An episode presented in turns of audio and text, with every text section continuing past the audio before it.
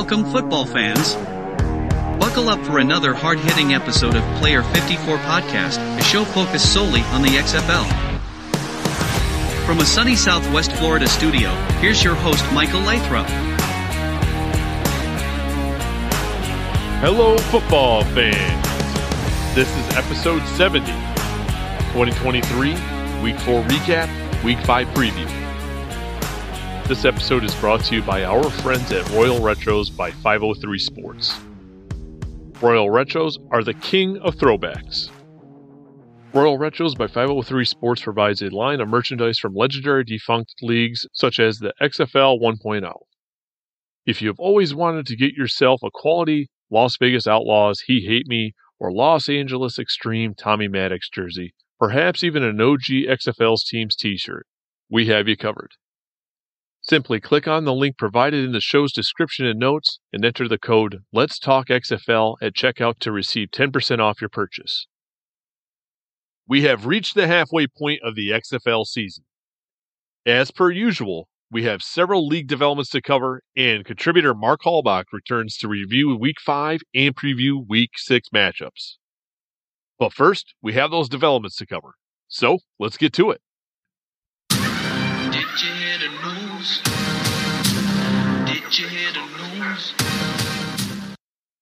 On March 16th, the Seattle Sea Dragons hosted the Houston Roughnecks. The Sea Dragons defeated the Roughnecks 21 to 14. Then, on March 18th, the St. Louis Battlehawks hosted the DC Defenders. The Defenders defeated the Battlehawks 28 to 20.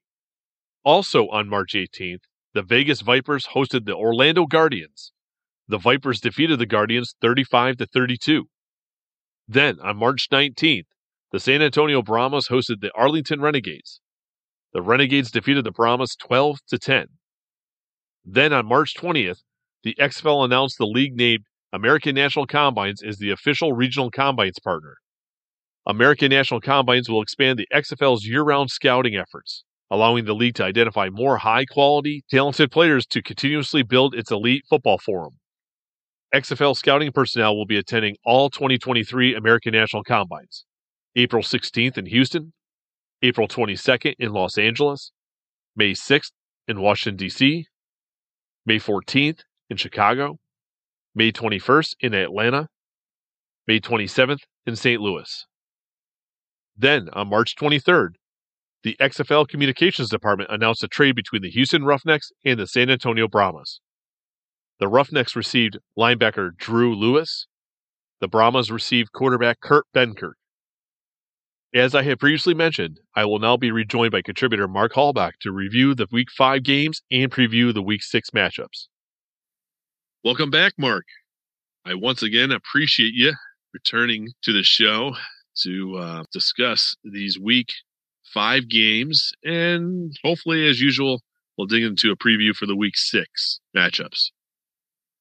Well, Michael, we're halfway through the season, and uh, it's been a good time, and uh, I'm looking forward to discussing Week Five here, and then also previewing Week Six. So, yeah, let's uh, let's get to it.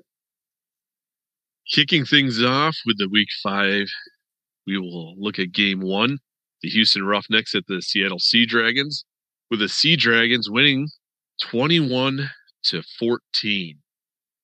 Seattle ended the Roughnecks obviously unbeaten streak, which if you want to pair them together from 2020 to you know 3.0, um, it, it, was a, a good run. What nine games? But more importantly, the Sea Dragons are coming alive at perhaps the right moment, as we've talked about.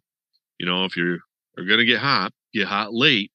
And I am not saying it's hot late, but this is hot mid season. So this is probably the right time to get going.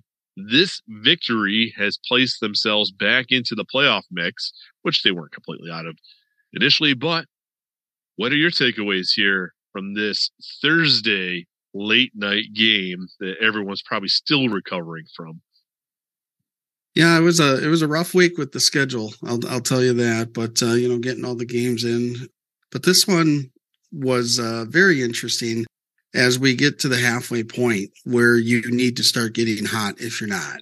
so, but uh, this game was, you got to credit Seattle's defense on this one. They came to play. I think maybe they were a little sick of hearing the narrative of AJ Smith and, and Brandon Silvers a little bit and wanted to show that, hey, they're a good defense out there and we can stop them. And they were able to. I mean, they they bothered Brandon Silvers, you know, all game. They kind of made him uncomfortable there. And Brandon just wasn't able to push the ball downfield. And like I mentioned before, defenses are keeping things in front of them a little bit more, right? and not allowing those explosive plays. So if you think, you know, the quarterbacks are having a little bit more difficult time, well, it's because defenses are kind of making sure that they can't get those big plays off as much. Now, what that does open up though is it does open up the running game, which we'll talk about probably later. But, you know, the only bad thing that was really happening for Seattle this night was the fact that Ben DiNucci threw three interceptions. And if he continues to play that way, they might be a playoff team, but they're probably not going to be a championship team. So I know some of that seemed to be, um, you know, he was getting on some receivers a little bit, uh, maybe not completing their routes or not seeing the same thing that he was seeing and adjusting their routes. So, but at the same time, you know what I like to see about Ben though is that he's standing back there and, and throwing the ball. He's not nervous. He's not jittery he's back on it with confidence and he feels he can make every throw through some things. Now, that's going to get you in trouble, but it's also going to make a lot of big plays. You know, so I mean, they really didn't have all that much offensively when you when you go to it. Uh, they turned the ball over four times, so that shows you what their defense did. Their defense was able to stop Houston on the you know on the sudden you know change situations and that's a credit to them. I mean, that is uh, Jim Haslett and, and his defense coordinator really had them playing well, and you can't ask for anything more. So they're really, you know, there really wasn't too much of a running game considering DiNucci was the the leading rusher there. Um, I was a little surprised that they went to they were going to Morgan Ellison a little late, but you know maybe they were seeing some things. And this is a team that has said that that has shown they're going to throw the ball in any situation. You know, even when they're trying to run the clock out, they're going to throw it. They feel that that's their best, you know, bet for for some things, and the running game is there to keep keep teams honest. And so, basically, you got to credit Seattle's defense when it comes to that. Now, the Roughnecks, they made a game out of it late, and really, it shouldn't even been this close. I mean, if Seattle, if DiNucci doesn't turn the ball over as much, Seattle's probably scoring a couple more times. And this game gets away from from Houston, which is okay. You played five games and you had one bad one. you know, that's okay. You you got to really find out, you know, and measure yourself up against some of the better teams. You know, but they just they couldn't get anything going rushing wise and, and the front seven of, of Seattle and that defensive line just controlled the game is, is kind of the way I, I want to put it. So, I mean, really, it's not devastating to Houston, right? You lose a game, okay. It's losing back to back games that is, that is, that can kill a season, right? Or, or losing, you know, back to back to back games like some people have already, you know. But I don't think they're in trouble any which way. They'll, you know, we'll have to see this weekend. Uh, they got another tough game coming up but uh, you know, looking at it, it, it, Seattle's defense was the story of the night, and if DiNucci can cut down his his turnovers, then they are there. They'll be a championship level team, and and very you know will push for a playoff spot. I mean, they were one of the higher ranked teams coming in. And I think it just took a little bit to get their footing, and I think they do now. I think they've got it, and they know uh, what they're doing. So good to see though um you know some some parity in the league you know um and i think this was almost a must win for seattle to kind of make sure that they're keep pace into the you know over 500 and you know keep pace with the battlehawks well what's interesting is i saw a little bit on you know social media of course you're going to see all sorts of things so it depends on what you're seeing in your own thread and whatnot but i saw you know a lot of people have been clamoring about how the North Division is just the stronger division and how the South Division is the weaker division. And then how they start looking at the matchups for the interdivision games. And obviously, Houston was undefeated going into this game, but when you look at their sample size of games, it was only against divisional opponents. And we start looking at now how some of these games are starting to come about. Aside from the Renegades beating the Vipers in game one of week one, it really hasn't gone well for the South. And now, again, small sample sizes. We'll take it for what it's worth. But it kind of now it kind of comes out. Maybe Houston's not as good as they are. Well, hold on, people. Let's let's let's start to tap the brakes here a little bit. Again, small sample sizes. That was a rough trip for anybody, and you know maybe Seattle gets a little bit of an uplift, you know, from their crowd, regardless. You know, they're not obviously pulling 35, 38,000, but you know, maybe just being at home in front of your own fans, that kind of helps, regardless if you have three yeah, interceptions or four turnovers. So it, it comes a point like, let's not hang our hat on Houston is not as good as initially advertised. There's first thought, because I think that's a little disingenuous or, uh, you know, unfair.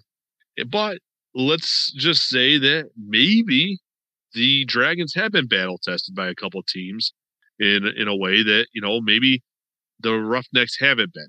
It's just it's not meaning that the Roughnecks are rough. When you get two games against the Guardians, maybe you did have it a little uh, you know a little good for half of the games leading into the you know your matchup. So eh, eh, let's just be fair for what it is. Let's not make too many assumptions as to how good or bad teams are off the small sample size, which I guess is half the season now, to be fair. But no, I just wanted to get that in there. That's all. Your thoughts on those comments? You know, it's it's professional football, so I mean, a a ten game season is going to be hard to go ten and zero. Oh. Uh, even if you have you know teams that are at the bottom, they're they're still professionals that are playing, coaching this game.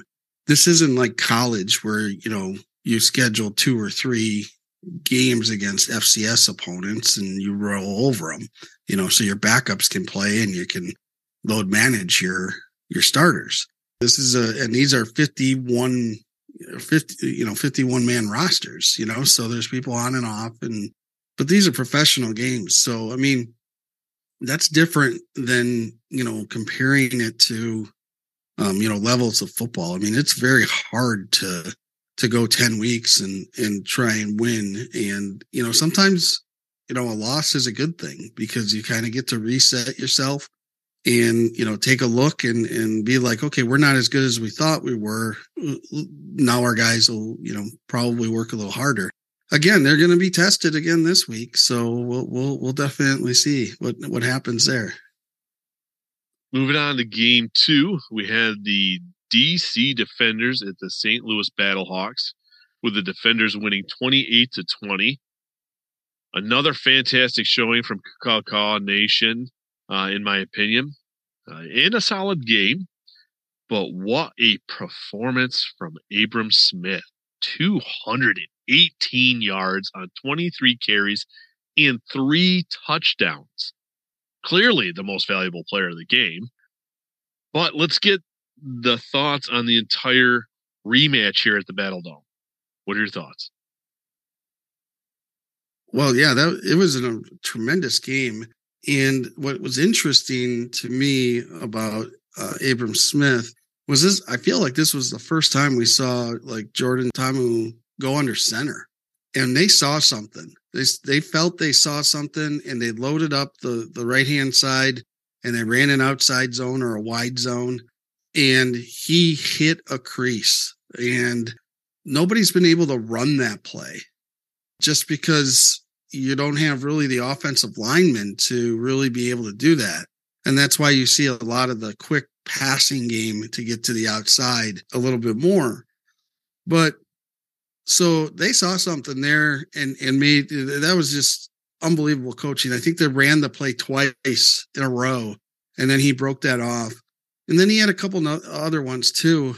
And what was nice to see, and what's going to make him, you know, an NFL caliber running back, is the fact that he pulled away from people when he was in the open field. Okay. When I was scouting running backs or receivers, you know, you wanted to see how fast they were. Were they pulling away from people while they were running in the open field, or were people catching up to them? he was able to pull away from people and change their angles a little bit on on those plays. Obviously, he made the unbelievable cut to make the one defender miss on the outside wide zone there at the second half. That was beautiful to see because what I what I see in this league a little bit with the running back play, sometimes they're making their cuts too early. Um, when they're one on one with a defender, you want to get as close to the defender. A little coaching tip for anybody coaching their kids out there. As a running back, you want to get as close to the defender as you can before you make your cut so they can't react. That's exactly what Abram Smith did on the one play. And the other thing is, is he changed the angle by being able to outrun people. So I think, you know, Reggie Barlow's got it going there. Uh, Greg, you know, uh, Gregg Williams is, you know, defense is is playing well. They got beat on a couple of long, but we know that it's a it's a, kind of a, a gambling risky defense sometimes. And AJ was able to make a couple throws to keep them in the game. Um, but really, DC seemed to really control the game. Um, you know, and Abram Smith took over and they were able to do that because they were able to run the ball. Like I mentioned, defenses are playing a little deeper, right? Now, if Jordan Ta'amu could hit a receiver when he's off schedule, right? Out of rhythm play where he kind of got to get through the pocket. If he could hit a receiver, an open receiver, they'd be dangerous. But that's the that's why he's not in the NFL. It's because he's throwing on, you know, he's leaving the pocket and he's got a wide open guy and he throws it and it's three foot feet over his head. Um, we saw a couple of those. He didn't have to do much because they were able to control it up front. And uh, like I said, I mean, it was great, you know, game planning by them and a great adjustment at halftime to go in and say, "Hey, let's ride this, let's ride Abram Smith and let's shorten this game." And they did that, and then you know, obviously the Battlehawks do what they do, you know, at the end of the game, you know, and, uh, you know, AJ kind of made an errant throw there at the end, just trying to make something happen. But, you know, when you're trying to come back, sometimes that's going to happen too. So it's unfortunate, you know, because of the crowd, we all want St. Louis to do well. So that crowd keeps coming out to them. I don't think we're going to have to worry about that. The only thing that's going to mess that up is a, a, you know, nine o'clock Sunday game or something like that, that, that they don't have. I don't think I'm just kind of giving the XFL group. Um, but you know, it's going to be fun to watch um, preview coming up this week against the Roughnecks. That could be a preview to a championship game. If there's one coach that could leave this level and may be on somebody's radar, if he does this for a couple of years and does well, Reggie Barlow could be an NFL coach. He seems to have it going. And he doesn't mind taking the back seat to his defensive coordinator who gets a little bit more of the you know the interviews and things like that. And reggie is i like his demeanor. Nothing's ever you know i had a i worked for a head coach who i said nothing's ever as bad as it thing seems and nothing's ever as good as it seems. And that's reggie's kind of his attitude out there. He calm collective you know knows his guys are coached up. And uh you know, I think he's got a bright future if they keep continuing to play this way. You know, honestly, yeah, you know, a lot of things that could stop teams is is an injury to the quarterback position. In this one, I mean, if they do, if if let's you know, knock on wood, I'm not saying it, but I don't think that hurts them as much. Uh, but let's see what happens because Houston's going to come with you know a defensive line and a defensive presence this week, and we'll see if they can get that going. But yeah, just too much for the Battlehawks to overcome, and and uh, you know we'll see how they bounce back as well in the you know in the north there, and and see how that goes. But you know DC has the you know they're they're in the driver's seat now. It is interesting because you know week after week we talk about with the running clock about moving the ball down the field, like pushing it down the field, is important for a lot of these teams. But like how you just alluded to, an injury to the quarterback position could usually just end any team season in the National Football League, potentially even college football. But some of these teams are stacked in college football, so maybe not everybody. But the reality is, usually that position is so important to any team's success. But when you look here, and it's not to take a shot at Ta'amu, not to take a shot at D'Eriq King for what he's in the mix, or even Dungey that they're kind of working with, you know, in other aspects of the offense. But the reality is they are not approaching this in a way that you would typically have believed, whether it's you, or anybody else. This is really surprising because I had made a comment, you know, an episode or two ago that what happens if Ta'amu ends up catching his 2020 form and how dangerous this team could be. Well, you're right. They don't even need it right now. That's crazy to think that this team is as successful as it is. Now, praise Coach Barlow, but he was smart enough or fortunate enough, depending how things work out. You know, maybe people try to get their first OC or first DC and it doesn't work out. And he maybe he ble- he was blessed to get the first people to but he still chose his staff, and his staff is implementing the things that he obviously anticipated bringing in. So it's not like it just fell together. And you're right, he probably might be a one year XFL coach or maybe two, depending on if NFL head coaches are. But he's got experience here at coaching in Division One now, XFL, having some success, and relying on those people and being a CEO, if you will, or whatever, and not getting in the way or just being involved. But he is, he's getting it done. And his team's doing it in a way that people probably just couldn't fathom. Right now, here we are. I was a little shocked with Abram Smith being the first overall picked in the XFL draft here in 2023. But the reality is, he's proven me wrong. And I'm not saying that I didn't think he was a solid player. I just didn't think he was going to be the first overall pick. I was looking for people more veteran, people that had actually proven it in the professional game. Well, it's fine. I'm wrong. I'm wrong. This guy has proven it. And who knows how the season plays out? You know, injuries can happen and whatnot, but he's already proven it. If he stays healthy, heck, who runs for 218 yards and three touchdowns in a game? You just don't typically see that. So, you know, he, he's done it. And Barlow and company are proving people wrong and in what a lot of people thinking are the, the toughest division. And they're even going in in front of 35,000 fans elsewhere on the road, taking care of business. So, you know what?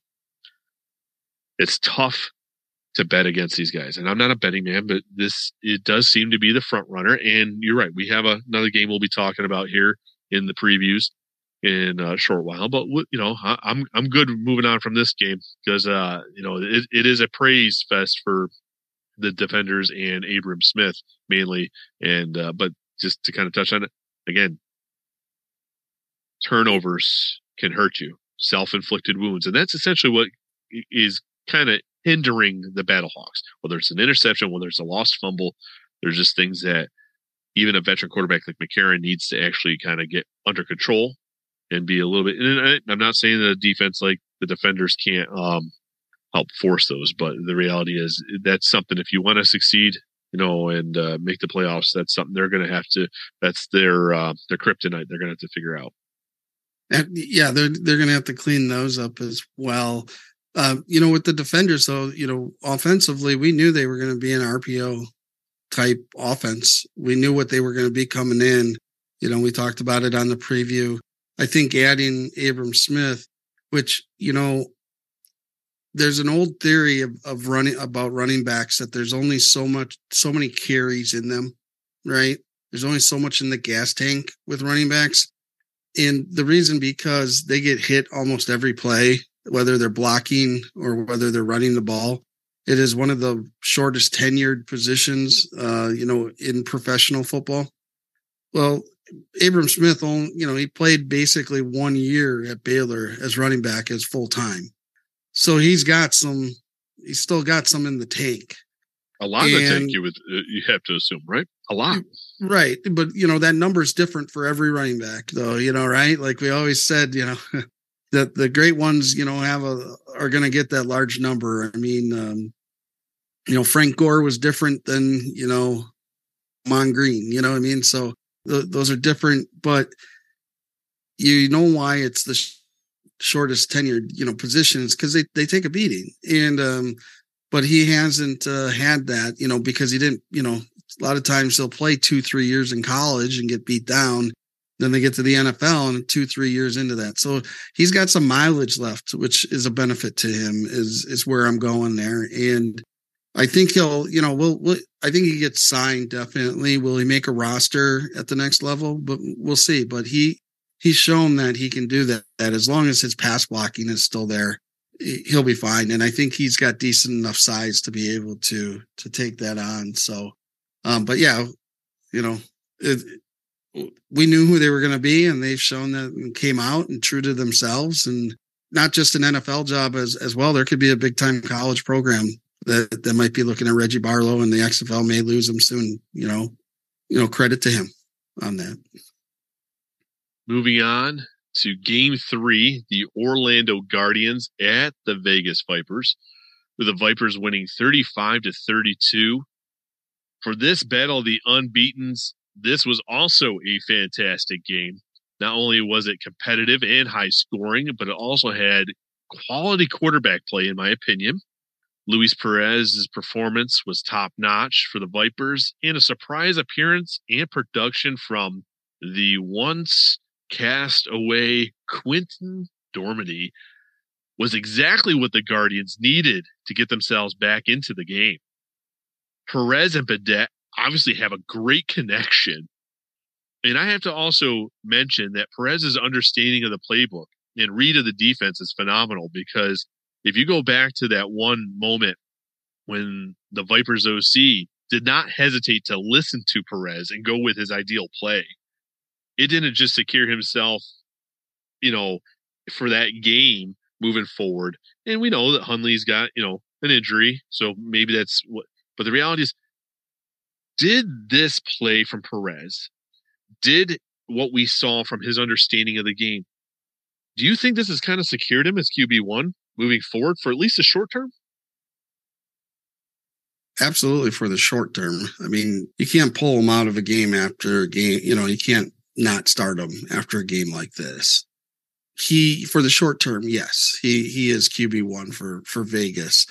Uh, if if this was a 16, 17 game season, I think you'd see him start a couple more games, and then and then you would see um, Hundley come in but you know, Perez. Well, let's see what he does next week. Okay, let's see if he's ascending or if this was, you know, hey, uh, you were playing the Guardians again, you know, and everybody's put up points on the Guardians. But I'll tell you what, you're right. Luis understands the playbook. He was telling everybody what route they had to run all the time, and then he's got to get them up and you know, then telling going over to the coach saying, "Hey, let's run this play," you know, and and um, so he does have a very good understanding and he he has solidified this game solidifies him as a as a I'm going to use a term alternative football kind of legend I would say um I'm impressed how many 300 games he's bowled my dad's an avid bowler um and he he doesn't even have half as many as as Luis has and you know my dad's been bowling for you know you know probably 60 some years so uh, that's impressive too. But he played really well. Obviously, he had a connection, you know, but that's going to wind up again in an NFL camp. You know, he's health if he's healthy, and hopefully he stays healthy, right? Um, I thought they had just enough running game too, and they kind of spread that out a little bit. It was running back by committee a little bit more, but Luis played well. He got the ball downfield, which was my criticism, right? Like he pushed it downfield and he spread it out too a little bit. I mean, we finally, you know, there was a Geronimo Allison sighting finally, which is good. And uh yeah, but uh we'll see what he does this coming week, you know. But yeah, for the short term, I, I think so. On the flip side with the with the Guardians, Michael, you were right. Okay, the kid deserved a chance uh, you know, I'm gonna. I'll tell you when I'm wrong. You know, I was telling you now. I don't think so. I think Paxton's the guy.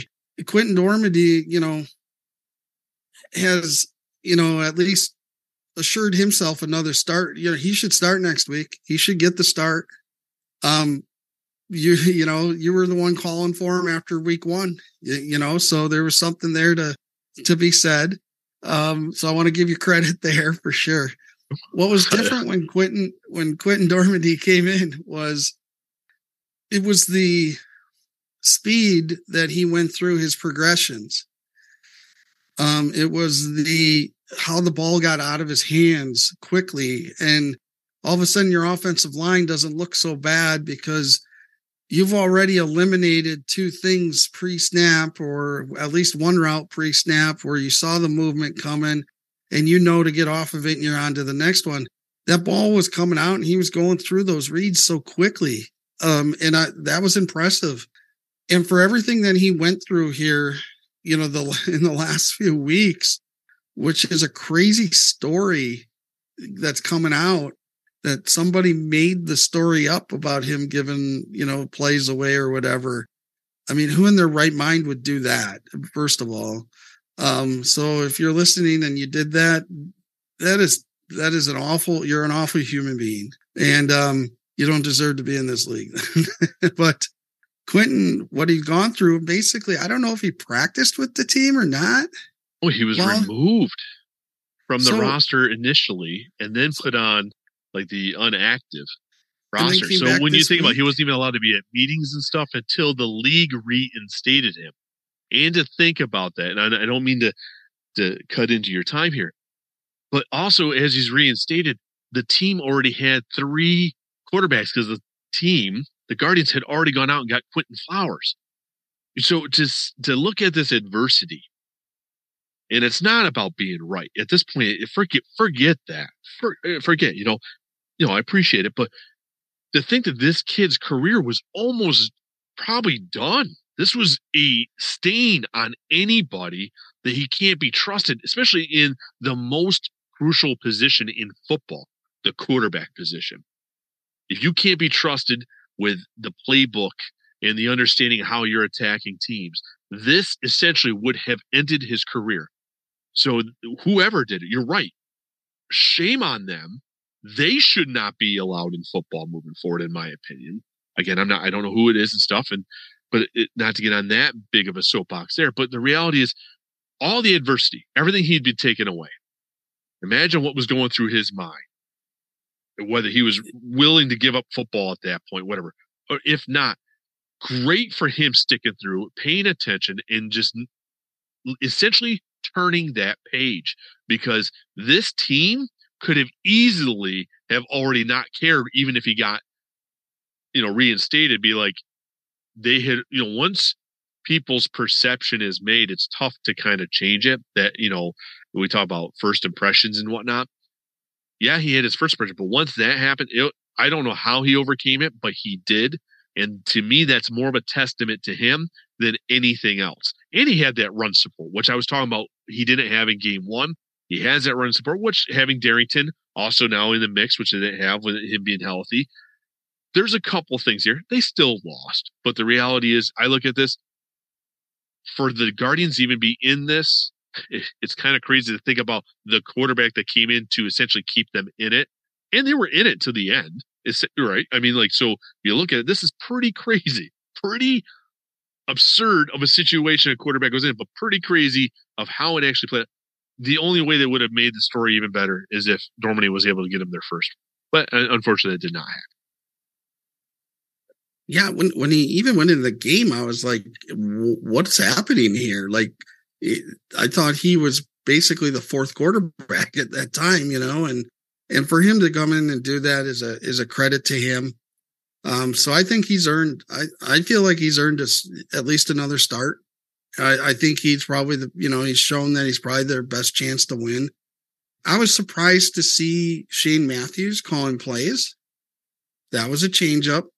Um, you know, it was happening during the game and then he was up in the booth this time. So they're still trying to figure out like their operations even. But I was surprised that, um, because they showed uh, Coach Ford at one time and the play came out. He didn't he wasn't calling it.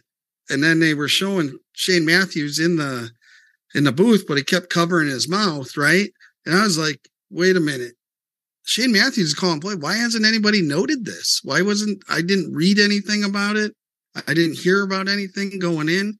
So you know even for that change to happen uh, a little bit. So what I, I think what's happening you know outside looking in there's still some people that aren't agreeing in the room on who should be in, who shouldn't be in, and who, you know, and, and what they should be doing.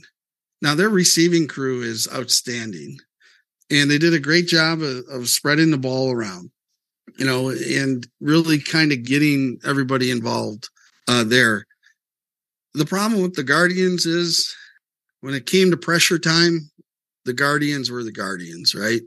Two false start penalties, a sack, you end the game off of a runoff because of a penalty. And they're just shooting themselves in the foot, you know, over and over.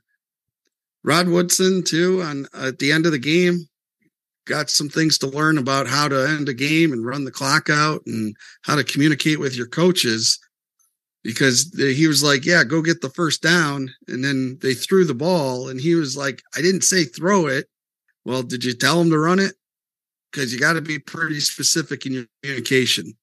Otherwise, offensive coordinators are going to do what they want to do.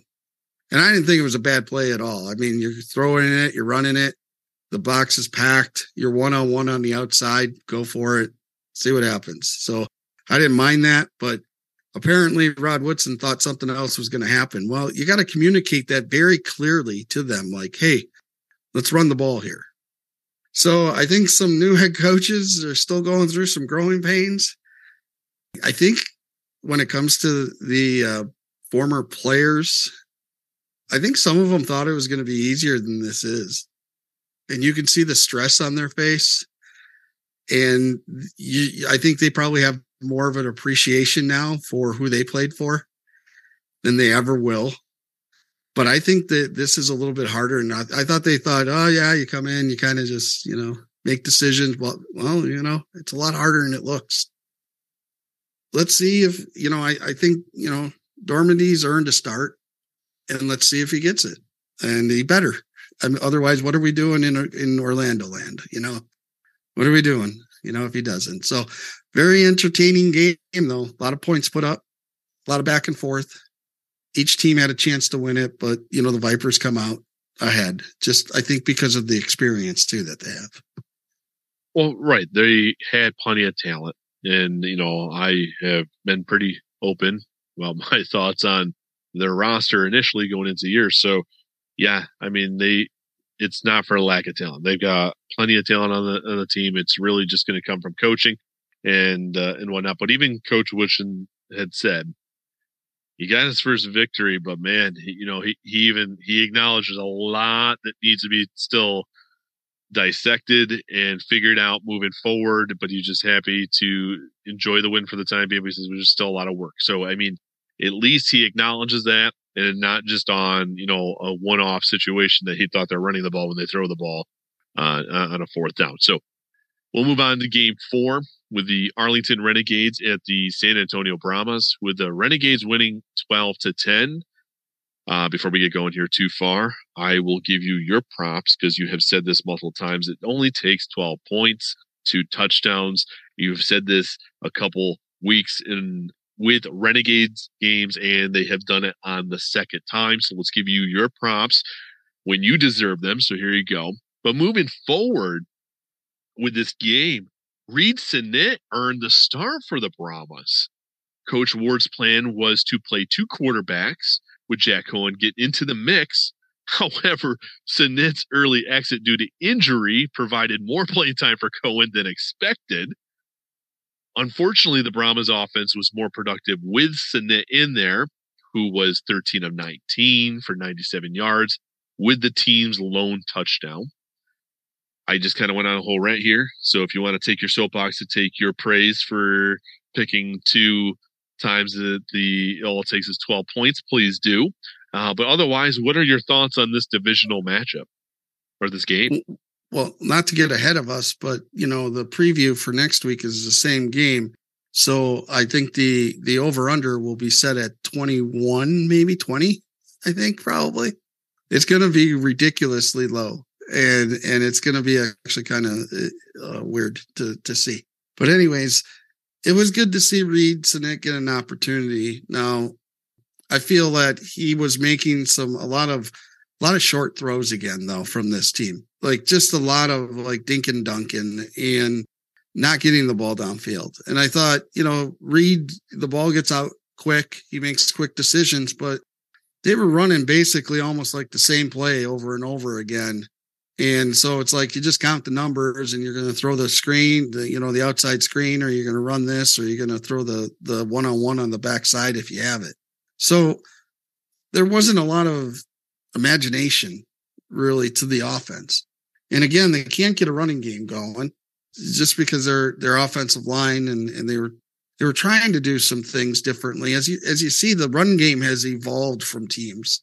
You know, we we saw a wide zone from from DC. We've seen some, you know, some more pulling concepts, some pin and pulls, and some traps on the tackles to slow down a pass rush.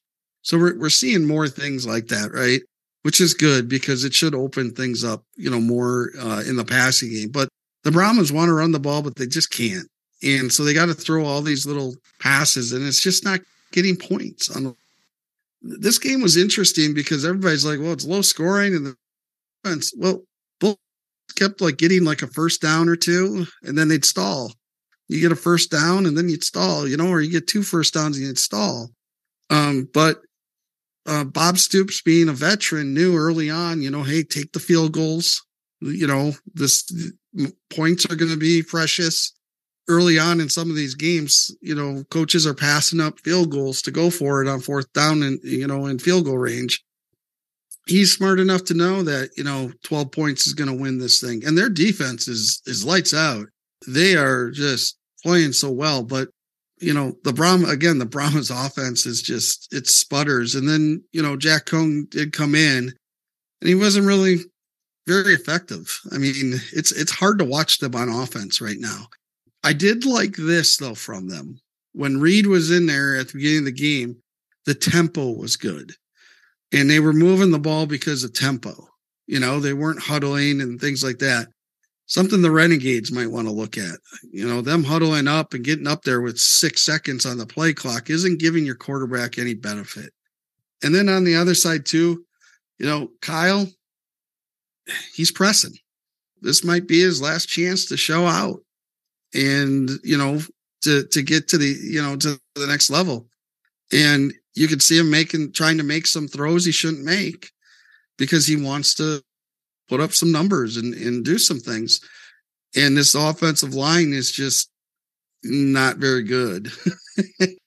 Uh, you know like they did have some you know they did get the running game going a little bit you know, they got a little bit more creative there with with De'Veon Smith and Kenneth Farrow. I thought was a nice little spark plug. I hope he's doing all right. But again, they're not really getting the ball downfield either. So it's hard to say. So both defenses are very good. Both offenses aren't very good. You know, so next week, you know, you're going to tune in to probably the same score. Now, the Renegades need to try something different on offense. You know, and at least the Brahmas did.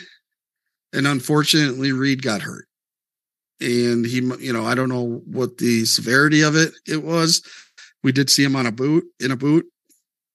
So a lot of times that means that I, I feel like he may have broken a bone in his foot or fractured it or something. If you can't walk on that, that that's hard. But it was good to see him come in and do that. He would have earned another start, I think, if he would have stayed in the whole game. I mean, both these teams, they just can't get the ball down the field and they don't have the offensive lines to really pound, pound people out, uh, you know, and, and run away with the games on the ground. And they don't have playmakers on the outside. Neither of them really have playmakers on the outside, which so both of them decided to load up their teams on defense. And that's what you're seeing. And unfortunately, one team is winning with it and one team is not. So, yeah, we'll have to see what happens with. Uh, we'll talk about the preview here of next week shortly. It's you know you just look at it, it's kind of tough to really talk about a whole lot. You know, yeah, quarterbacks plays just hasn't been great. So I mean, but somebody's got to win a game, and maybe just being smart enough, like you said, to take the points when there's an opportunity is presented to you is obviously not just a veteran move. That seems to be so common sense, but 12 points. Yeah, he, he knows he's a low scoring team. So take the points, however you can get the points. Unfortunately, the other side did not recognize that as the uh, opportunity or the opportunity to potentially win a game is just get whatever you can get. And uh, well, anyway, we'll we'll move on because we have these previews with game four in the books. So it is the first half of the season is in the books. As we approach the second half, there's several of teams that are in the must improve and they had to string some victories together if they're going to keep their hopes alive of the postseason, if that dream is to become a reality. So, looking ahead here for week six, we have game one. We have the three and two Seattle Sea Dragons at the 0 and five Orlando Guardians. One team is trending up. One team, well, maybe slightly trend up last week, but no, we got we got a battle here in the Sunshine State, just how much of a battle do you anticipate?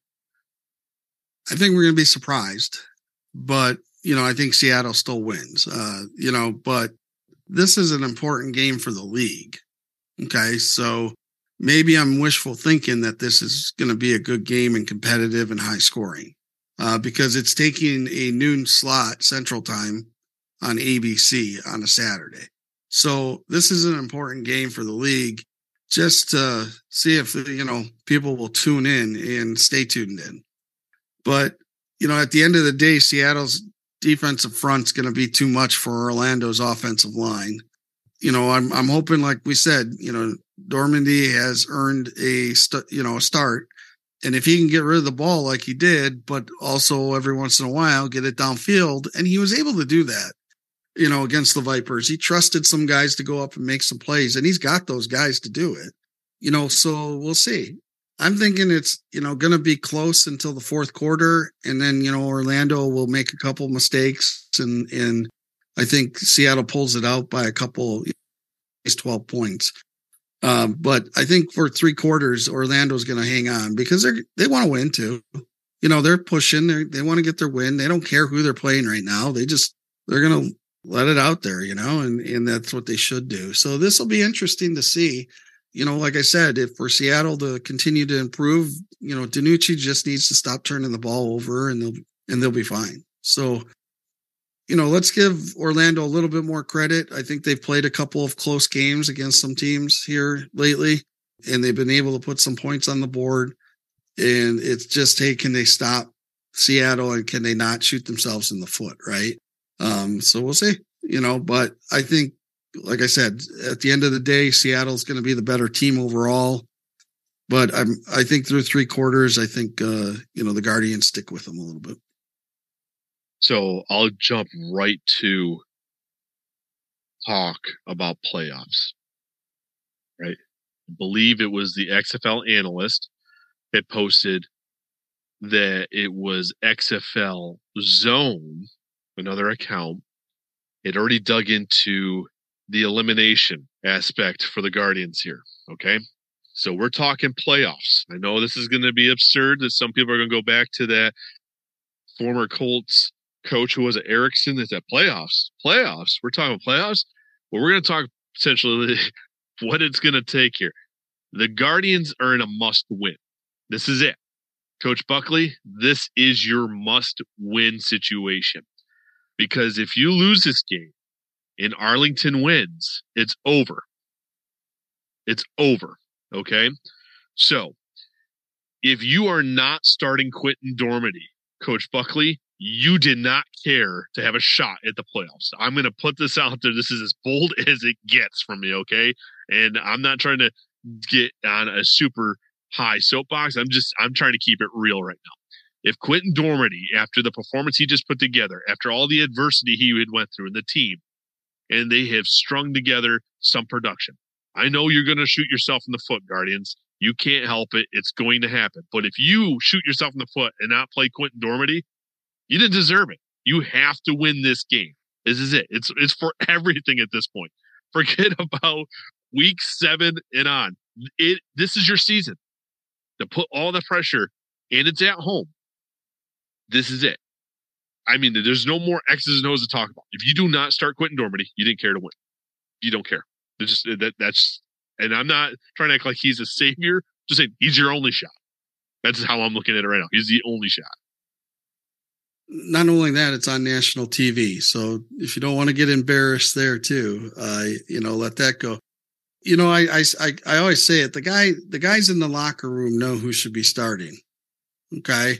And after they watched film and they saw how quickly that those reads were coming and how quickly that ball was coming out, uh, you know, I think they were like, okay, yeah, this guy's probably should be starting right now. So I agree with you. If he does not start him, I don't know what's going on in Orlando. And frankly, I don't I don't think he'll be back next year if he doesn't start him because he's not he's making terrible decisions then as a head coach. You need a spark. He he provided that. Give him another shot. It may work, it may not work, but what else do you got to lose right now? So I think you got to give him a shot. And I, I can't witness, and I'll, I'll be in the stand, so maybe I won't witness this. But when he turned on TV, did you did you catch the part last game where he turned on anybody, anyone, anyone see anything? Like he was looking for a reason to challenge. Anybody see anything? Are you waiting for a towel boy or the water boy to tell you something? Like, come on, come on, have a little bit more of a clue as a head coach. Take take a look at something. Again, Dormady is is the can't miss opportunity, but pay a little bit closer attention to the game and don't be looking to anybody because I don't know if you recall him turn around. Anybody see anything? Anybody? That seemed a little too open for a head coach for me. Like he was he wanted to challenge it, but he didn't want it to be on his own decision. It was like, okay, towel boy, all right, now I'll challenge it. If you're saying so, I'm gonna go. I mean, that's the vibe that I totally got. And I, am I'm bagging on him a little bit. I am. I get it. And, and, and I'm a Buckley guy. I met him in person, and I even told him, "Man, this is a special treat." Well, you know, man, Buckley, come on. All right, I, I don't want to on him too much more. Uh, well, but it, it's it's hard not to, and and the argument, and there's some parallels between another league and another coach that we we saw and we're going through, whether it's playbook gate or pizza gate or whatever it is. Like those happen around poorly managed and poorly prepared teams, and that's a reflection of leadership, and and it's unfortunate that I have to say that but I'm going to say it. But, you know, let, let's see if he can go out there and see if he can fix it. Now, if he can go and fix it and win two games this year, I'm telling you what, then he deserves another chance because he was willing to go and fix it. But then he needs to overhaul his roster too. He needs to bring in like everybody other than the receiving core and, and maybe some people on defense. I would be bringing in a whole new, whole new group, including coaches. So um, just to get a fresh start. You need a whole new fresh start. So, but you know, like you said, let's we'll save that for another time, maybe. Self reflection, be honest with yourself and with the, those in the room, and just make the changes that have to be made. It, it is what it is. Okay, moving on to game two. We have the three and two St. Louis Battlehawks at the one in four Vegas Vipers. You know, another matchup here in Sin City. Uh, we won't have many more games at Cashman Field, but uh, what what are you anticipating now that the Vipers have a win under their belt? Maybe now Woodson's acknowledging that he wanted something more out of that fourth down play and realized he didn't say enough, as you mentioned. Maybe he'll get himself a little bit more involved in making it clear as to what they want. Perez had a heck of a game. There's a heck of a connection with Badet. And, you know, the Battlehawks just lost at home and or two games to their their new rival. Let's keep it real. So, I mean, what are you anticipating? I can't. One's on a high. One just got kind of embarrassed. I say a little embarrassed, but they clearly now don't have the tiebreaker going into the playoffs if, if that's the case. So, what are you thinking? It happens in Sin City here. This one could be closer than we think, right? I mean, everybody thinks Vegas is a little bit better than what their records show. Um, I'm not quite sure if they are because you know they went toe for toe with the Guardians, or that they let the Guardians go toe to toe with them. Um, but you know, so this one could be a little closer than we think. You know, playing out on the road, playing in Cashman after being home back to back, uh, you know, might be a little bit of a reality check. I think we got about two games left at Cashman Field for ever for XFL football. Because uh, if they go back to this, they they they're out of their mind. Um, but I think this one's a little bit closer. I think you see, you know, I think you'll see the Vipers play hard uh, to to stay in it, you know, and try and make something out of the second half of the season.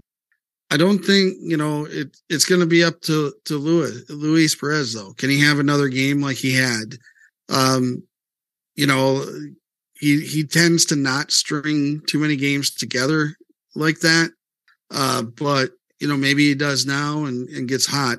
I think AJ is going to have something to prove, and I think the team will have something to prove, and I think they they've got good leadership there to where they'll they'll figure things out. They've got enough, you know, with with Becht and with Proehl and and everything. I feel like they just they they can keep things together a little bit more when so the wheels aren't going to fall off. Um, I, the Battlehawks are the better team. I, in my opinion, in this one. But you know, Vegas wants to keep pace and and keep their head above water for the season. They're going to need this one. But at the end, I still think that the Battlehawks, you know, come out with a win. Don't be surprised if it's a fourth quarter win again. Uh, they they may just do that again, but we'll see. But yeah, I don't, you know, I don't see anything real too much in these games now, right? Other than maybe you know, Hundley getting a little bit of playing time if if Perez struggles. I mean, he's always going to be on that short leash. He's he always is, right? You know, he's always that guy that they're ready to pull and put somebody else in, but then he performs. So it'll be a good competitive game, and hopefully the game will overshadow the uh, the facility and the lack of fans. I think uh, I'm going to be surprised this time around. I do think that the Vipers talent at some point, and all it takes is a little bit of uh, assurance. And maybe this game was just enough assurance for this, you know, veteran leadership on this team to get this other younger talent to kind of buy into what they've been trying to say. Maybe there's just been a little bit of something in the, you know, the locker room. Maybe this is what they needed offensively, you know, with a change of who's calling plays and and stuff. Maybe it took a couple weeks. I you know things all all changes just don't fix everything overnight. So maybe we're going to start seeing a different team from the Vipers. I'm not saying just because they won. I'm just saying because there has been some changes, whether it be quarterback, and you know they they started out hot in game one, so it's not like they were a complete mess when they started off the season. There's there's some things to look here, and in games that they haven't been completely blown out. So they haven't been the Guardians, right? As far as being that team that started out 0 and 4. So maybe there is something here. And knowing that St. Louis is a little slow getting out of the gate, right? This is it, just who they've been. And knowing that they're kind of that team that's always looking to make a late games, you know, push to get back into it. Maybe that's just enough to keep building this positive vibe, this you know, self belief for the Vipers early on. And if that happens and they can string another, you know, solid day of offense production, I'm not saying Luis Perez is going to throw another three touchdowns and whatnot, but it could just be enough.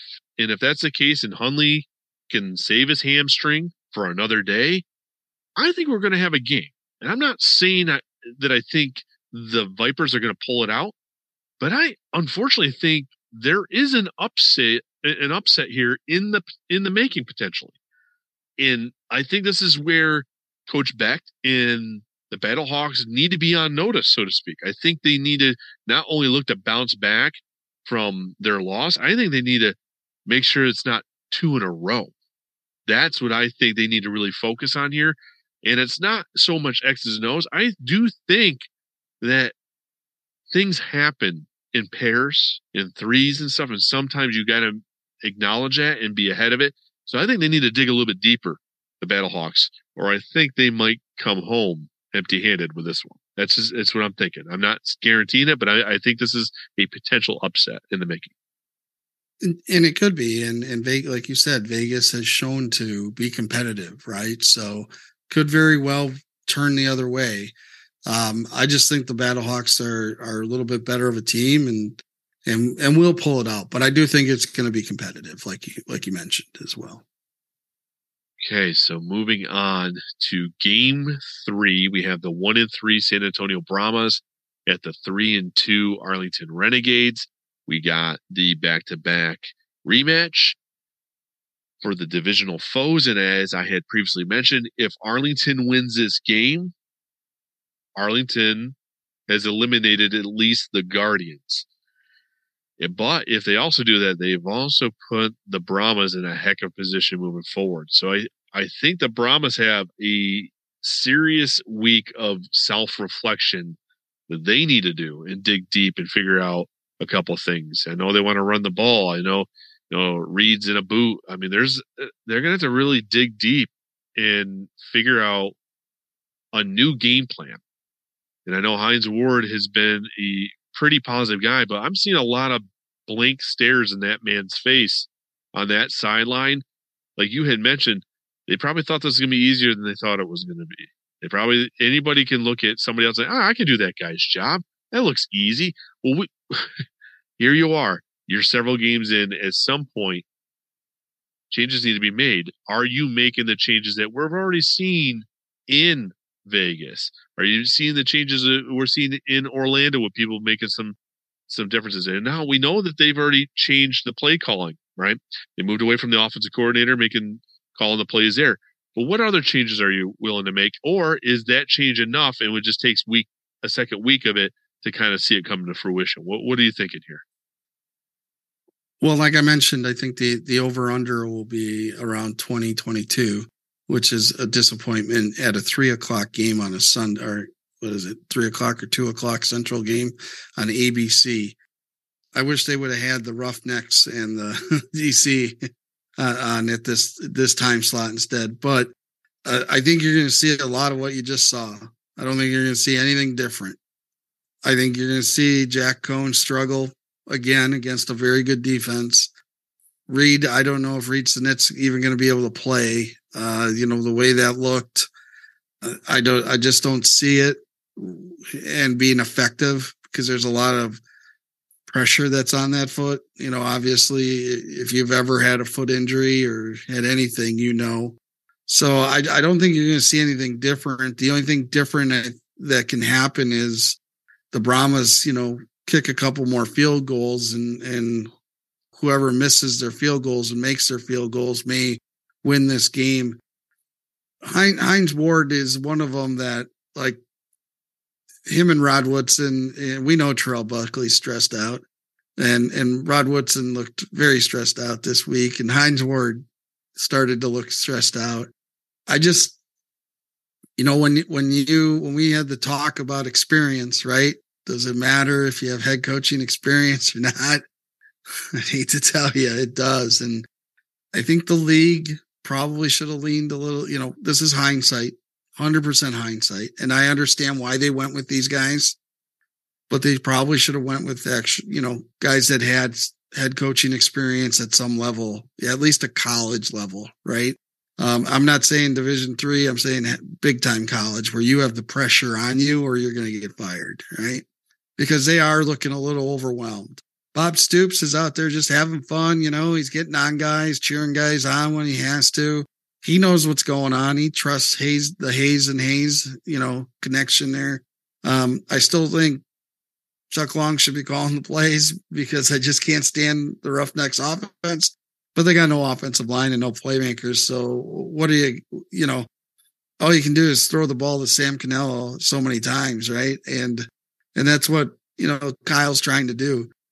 So I, I think you're going to see a, a low scoring game. I think you're going to see what you saw though this past week, right? You know, the teams will get a couple first downs and then have to punt and then they'll get a first down and then, you know, they'll punt, you know, and then it's going to be a field position game. Uh, but, you know, for the Brahmas, it is, to me, this is an elimination game for them because if they lose this one, they're not catching, you know, Houston and they're not going to, you know, the Renegades are going to run away with second place there unless they completely collapse. And, uh, you know, I don't think the Brahmas can catch them. So they need to win this game, uh, especially when you play a team back to back, which is very hard to do. it's happened though, right? It happens in the NFL and playoff situations. Um, you wind up with either, the, you know, you kind of wind up with the same result a lot of times, but you know, we'll see. I just don't think you're going to see much excitement. You're going to see a lot of field goals and punting, and we'll see if um, you know King the punter can you know down his own punt again.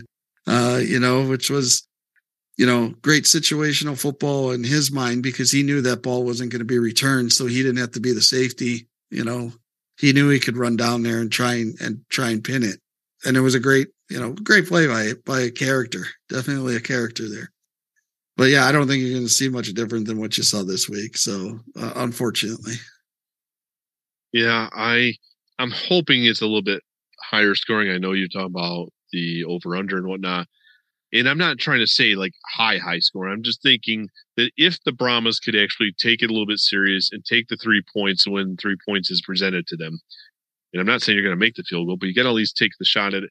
It could just be enough to also push the Renegades to do a little bit more. And I know Sloter's already taken, you know, some chances, and it's not necessarily working out for the Renegades, but it might just help open up the game a little bit more. And I'm not hopeful that we're going to see anybody score 20 points, but if we can get somebody in the 15 to 18 range, you know, I, I know it's asking for a lot, but hopefully these teams have now seen enough of each other where they're finding some of the openings and it just helps the offense just enough. And we know that as each week goes on, these offenses hopefully build a little bit more chemistry, and these the edge that the defenses had will hopefully not be as significant. But you know, I'm, I'm a little hopeful. I but I agree with you. It's, this is not going to be anything too exciting to watch. It's kind of it is what it is. But we have one more, the last one of the week, Game Four the four and one Houston Roughnecks at the five and oh O DC Defenders. It's almost fitting that it's the last game of the week, the game of the week, so to speak. You know, the nation's capital.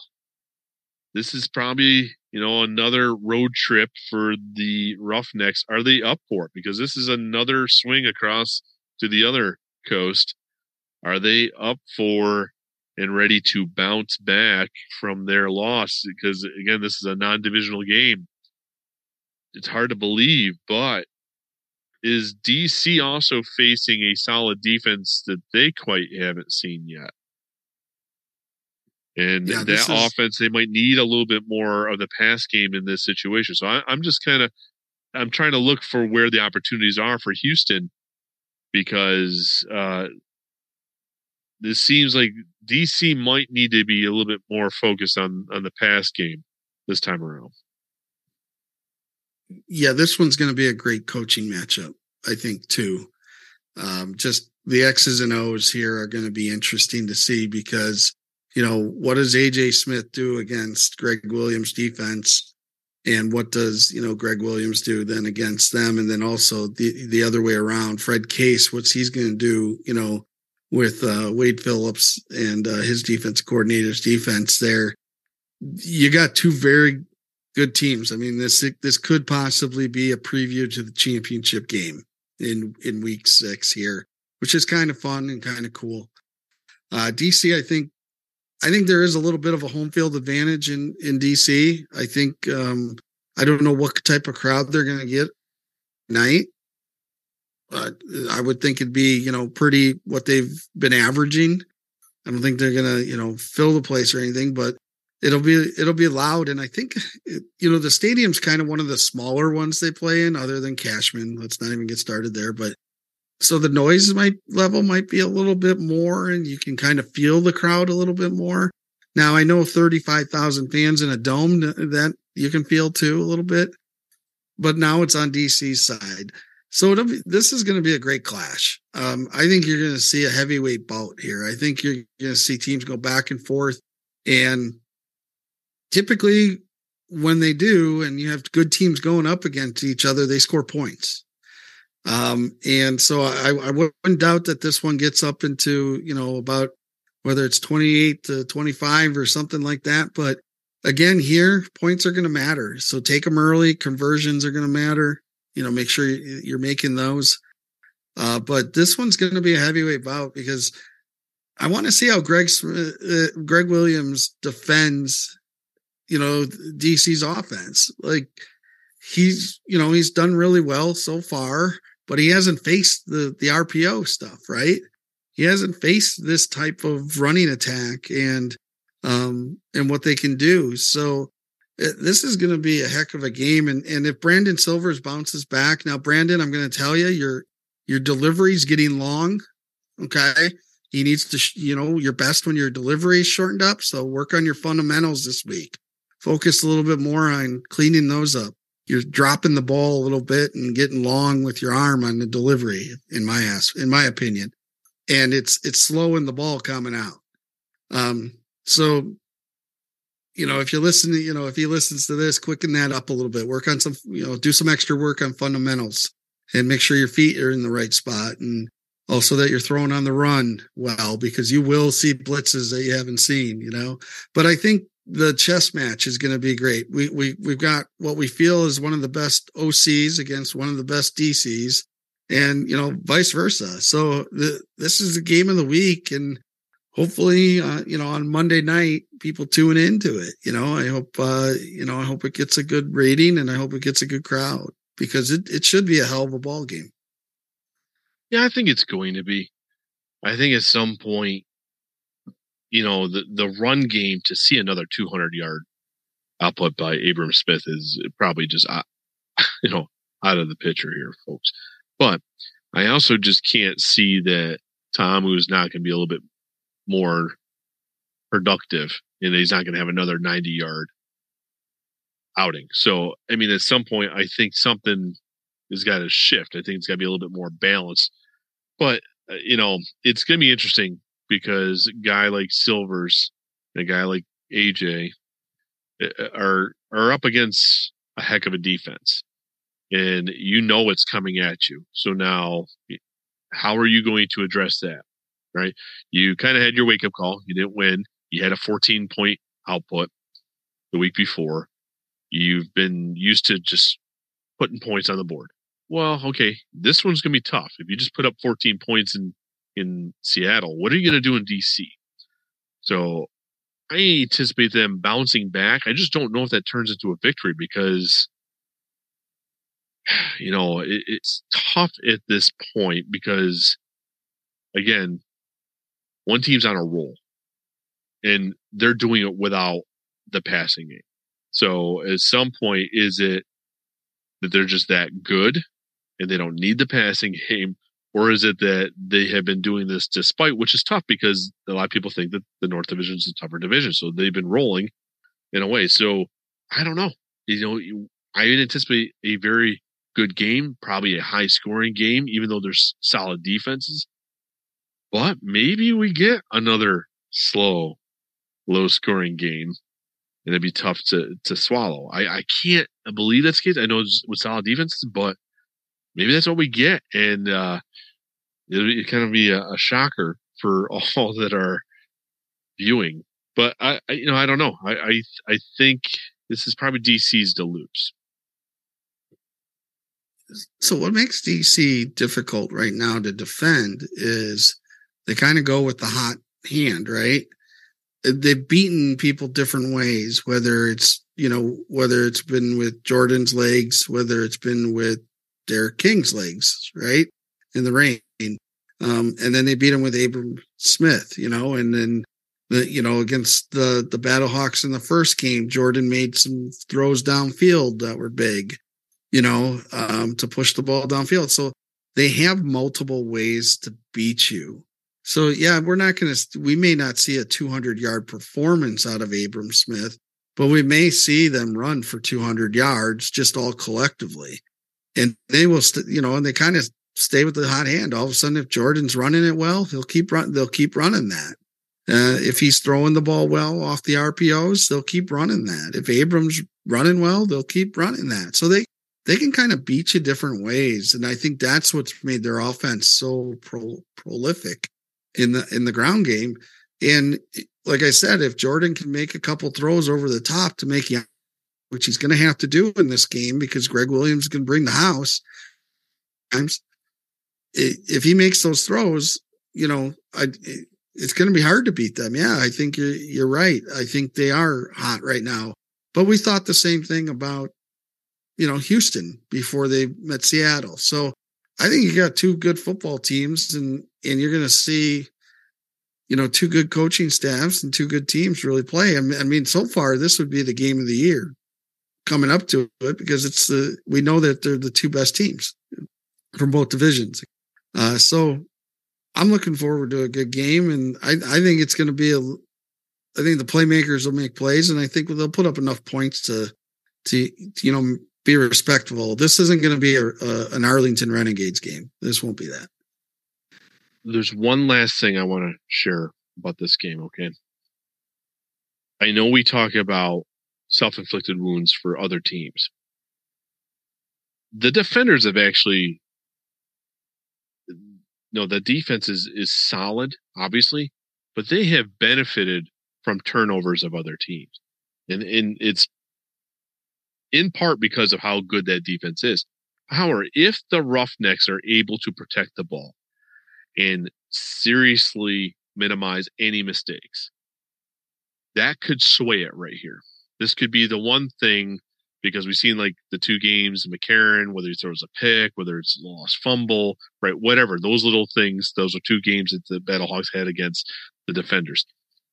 If somebody like Silvers, and whenever McDonald comes in, they do not turn the ball over. If they can focus and take care of what they got to do, that might just be enough to sway it because uh, that's something that we've seen the defenders, whether we call it takeaways or whatever we want to call it, they have benefited by you know reducing drives or scoring points defensively when they have. So I mean, like it comes to a point like that could be the key here. If you turn the ball over, it just falls right back in the DC's lap. It's what they do. It's business as usual. But if you can keep your team from doing so, that might be what it takes to beat the DC defenders. You're just going to have to play a perfect offensive game and not turn the ball over. I mean, it's it seems obvious, but I think that might be it. That might just be what it takes.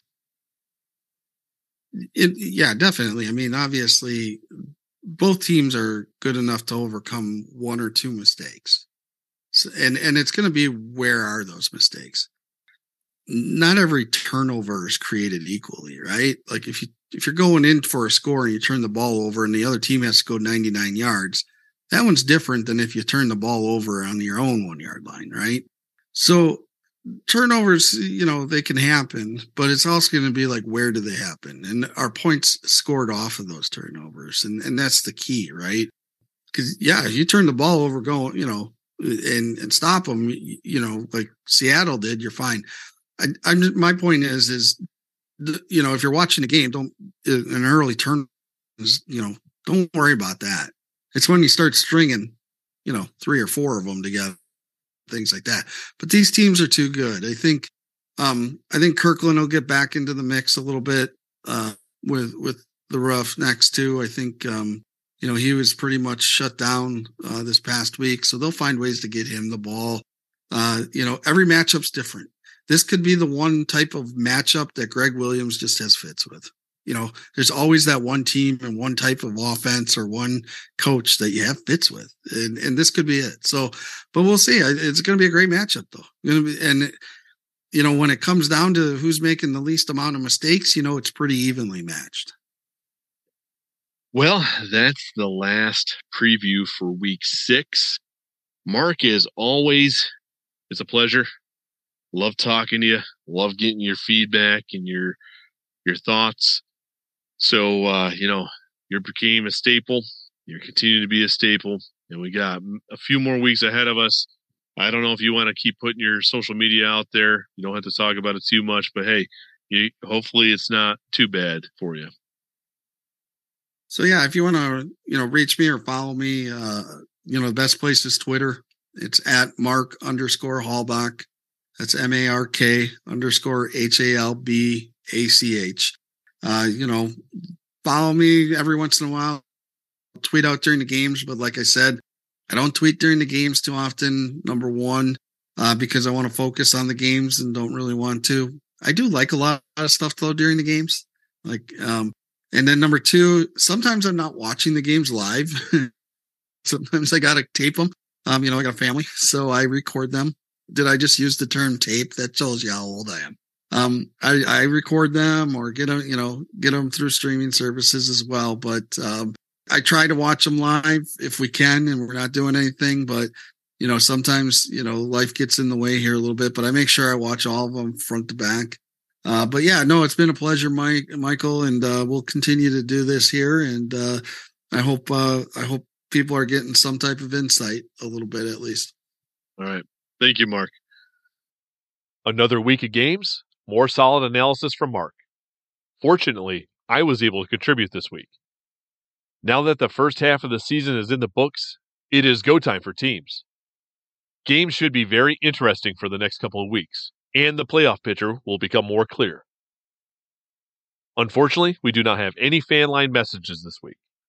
If you have an XFL related comment, question, or hot take and would like it to be heard on the show, reach out to the fan line by calling 863 Talk XFL or 863 825 5935. Doing so, your message could be included in an upcoming episode.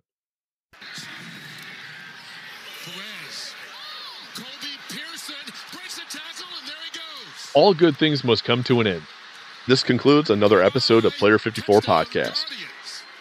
As always, I am interested in receiving your feedback. So do not be a stranger. Reach out to let me know your thoughts, and if you do so, your comments might just make it on the show. But before you go, do not forget to subscribe and rate the show on your platform of choice. One last thing. If you're interested in checking out our friends over at Royal Retros by 503 Sports, do not forget to click on the link in the show's description and notes, as well as that sweet code, Let's Talk XFL, for 10% off your purchase. Thank you for tuning in. Till next time, cheers. Thank you for tuning into today's show. Don't forget to subscribe and rate Player 54 Podcast on your platform of choice.